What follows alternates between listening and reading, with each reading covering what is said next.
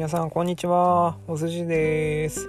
えー、この番組はですね今日は今日よりもきっと明日はいいことがあるをテーマに生きている私働くお父ちゃんことお寿司がですね日々感じたことや考えていることなどをダラダラと配信していく番組です。もしよろしければお聞きください、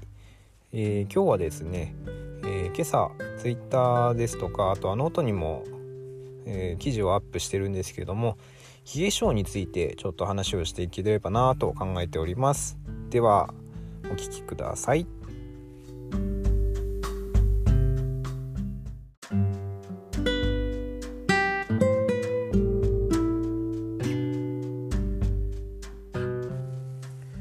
で J はですね、まあ、冷え性についてなんですけども、まあ、最近ですね私寒いな寒いなってよくつぶやいていたんですけども、まあ、その原因が冷え性なんじゃないかということで、えー、感じることがありました。で、まあ、なんでかなというと、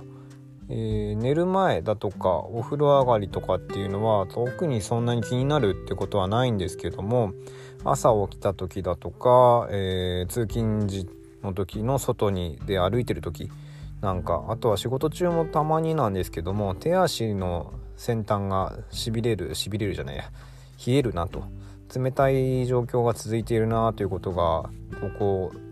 最近1週間ぐらいですかね寒くなってきてから感じるようになりました。でまあ冷え性ってそもそも男性がなるのかっていうのもありましたし女性でしょうっていうような女性がなるっていうようなイメージがあったので、まあ、特に冷え性だろうなっていうのは思ってはいなかったんですけどもまあこの状況体の変化から言って冷え性なんだろうなと勝手に結論を付けてしまいました。でまあその冷え性になった原因が何だろうなと考えてみたんですけども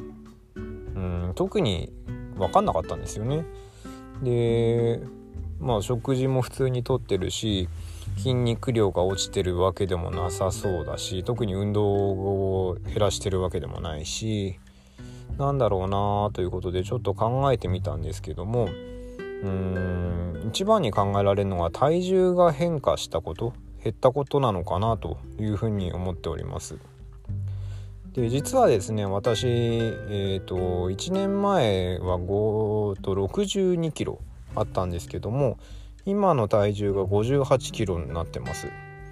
でマイナス4キロぐらいですね。でまあ去年は別に冷え性とか寒いとかっていう感じはなかったんですよ。でまあ普通に過ごしてて普通に冬を越したんですけども今年はまあ体重が減ってるからか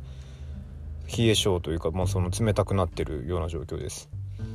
でまあその体重の変化なんかやったのかというと、まあ、特にうんやってるのは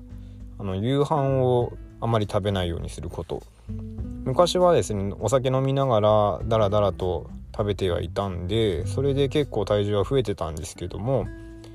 ここ2年ぐらいですかね夕飯をある程度食べる量を減らしたり食べなかったりファスティングですか？今言う流行りの。をやることによって体重が徐々に徐々にと減っていきました。でまあそういうことで、まあ、体重が減ってるからなのかまあ冷え性になったのかなというような感じです。でまあ冷え性にもいろいろタイプがあるみたいでですね。うんと私のような末端四肢の冷え性ですとかあとは内臓型だとかあとは下半身型と呼ばれて上半身はあったかいんですけども下半身腰の辺りから下の方が冷たくなっているような方もいるようです。であとは全身型とであとはこれらミックスしたような人もいるようです。でまあその原因が何かというと交感神経が乱れてるだとかあとは食事のバランスが悪いあとは何だったっけなうんと交感神経食事のバランスあとは運動不足ですねこれらが関係してるようです。ということでまあ考えてみるとうん、まあ、夕飯を食べないっていうことに対する食事のバランスが悪いのかもしれない。ただそれが去年と何も変わってないのでその理由になるのかなっていうのはちょっと疑問には思っております。うん、じゃあ今後、まあ、冷え性をどうやって改善していくかについてはまた次の回に話していきたいと思います。